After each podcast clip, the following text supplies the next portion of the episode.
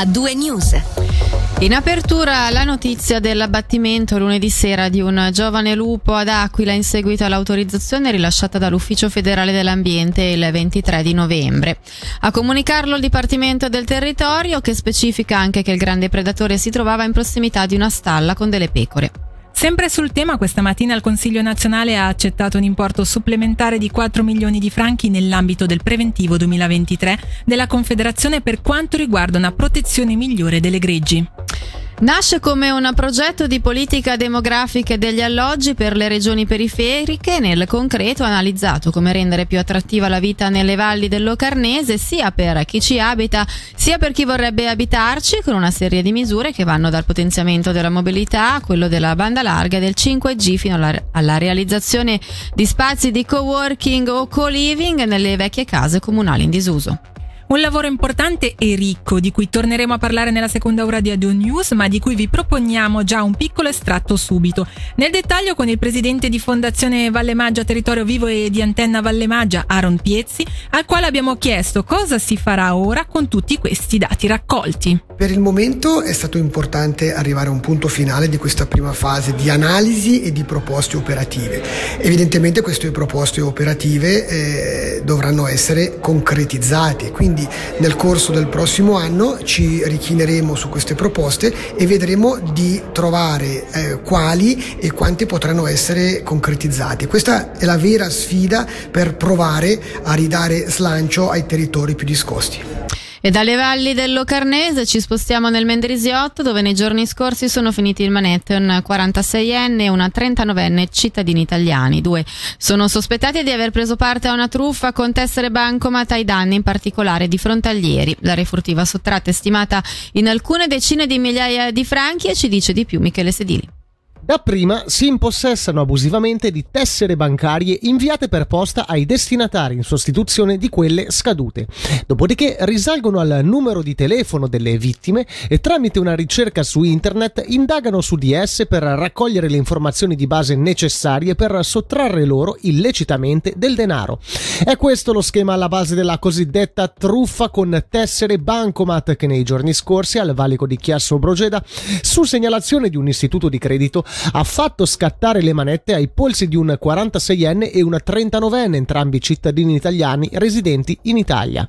La perquisizione della vettura su cui si trovavano ha portato al rinvenimento di 67 tessere bancarie emesse da istituti svizzeri. I due sono sospettati di aver sottratto alcune decine di migliaia di franchi ai danni, in particolare di frontalieri. Questo porta a ipotizzare che la sottrazione delle tessere avvenga nella vicina penisola evidenziano il Ministero Pubblico, la Polizia Cantonale e l'Ufficio Federale della Dogana e della Sicurezza dei Confini, ipotizzando nei confronti dei due arrestati i reati di ripetuta truffa, ripetuta appropriazione semplice e ripetuto abuso di impianto per l'elaborazione di dati. L'inchiesta è coordinata dalla procuratrice pubblica Valentina Tuoni. Parliamo ora della crisi socio-economica globale per capire l'impatto che potrebbe avere sulla qualità di vita della popolazione e sulle attività economiche presenti in città. Lugano ha commissionato al suo servizio di statistica urbana uno studio in cui sono stati analizzati dati attuali e previsionali. Lo scenario futuro peggiore indica famiglie a medio-basso reddito costrette ad abbandonare la città, un aumento dei licenziamenti per le imprese in difficoltà a causa dell'aumento dei costi, sarebbero toccate due attività su dieci e una diminuzione del reddito del 6% per le famiglie con conseguente diminuzione delle entrate fiscali per le casse luganesi. Lo studio presentato oggi ai media vuole essere uno strumento utile a capire gli andamenti economici e sociali, così da valutare eventuali decisioni politiche in caso sopraggiungesse in futuro appunto una situazione di crisi acuta, che per il momento non è reale, come sottolinea il Tiziano Galeazzi, capo di Castero Consulenza e Gestione di Lugano ad oggi non siamo in questa situazione, quindi eh, vogliamo anche tranquillizzare la popolazione. Questo qui è semplicemente uno strumento che ci può permettere, portando in avanti nel tempo e aggiornarlo, ci può permettere di capire gli andamenti economici e sociali e questo serve anche a delle decisioni politiche, un intervento mirato delle autorità comunali di Lugano. È chiaro che nel circuito economico le attività soffriranno ancora di più dei costi, della mancanza di materie prime e tutta una conseguenza del genere a livello proprio industriale. Questo comporta che le aziende soffrendo di più potrebbero anche licenziare del personale e poi ovviamente anche decidere eh, cosa fare del proprio futuro e questo a noi è, sta a cuore di capire laddove poi si potrebbe intervenire anche a livello fiscale ad esempio e, e, ovviamente se la guardiamo in grande scala è ovvio che se dovessimo avere una crisi non è che ce l'ha solo Lugano, potrebbe averla sia il Canton Ticino e sia la Svizzera. Ecco, questo è, noi l'abbiamo fatto nel nostro piccolo per essere pronti. La città deve essere pronta ad esempio a correggere dei preventivi verso il basso, sempre ipotizzando che siamo in piena crisi acuta e comunque star pronta ad intervenire nel sociale per l'aiuto a delle famiglie che subiranno un danno maggiore rispetto a altre. Comunque già oggi ci sono dei problemi sociali, lo vediamo, e questo implica anche un ragionamento dei servizi di dire ah, stanno aumentando persone in difficoltà, quindi dobbiamo provvedere a potenziare dei mezzi per aiutare queste persone perché noi non vogliamo lasciare indietro nessuno.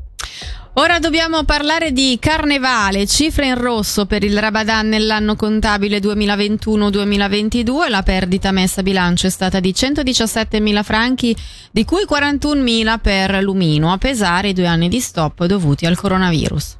A comunicarlo la stessa società del Carnevale Bellinzonese nell'assemblea di ieri sera.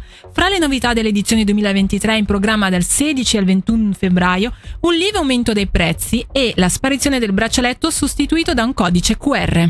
E adesso andiamo a Locarno che scende in campo per risparmiare energia, lo afferma direttamente il municipio, spiegando che le illuminazioni saranno spente dalle 22 alle 5 del mattino nelle zone discoste prive di abitazioni. Verrà inoltre applicata una regolazione più flessibile con una riduzione progressiva dell'intensità a partire dalle 22 e lo spegnimento dell'illuminazione scenografica degli edifici storici. Infine la temperatura sarà limitata a 21 gradi negli spazi lavorativi e a 18 gradi nelle palestre e i miscelatori dei lavandini impostati esclusivamente sull'acqua fredda.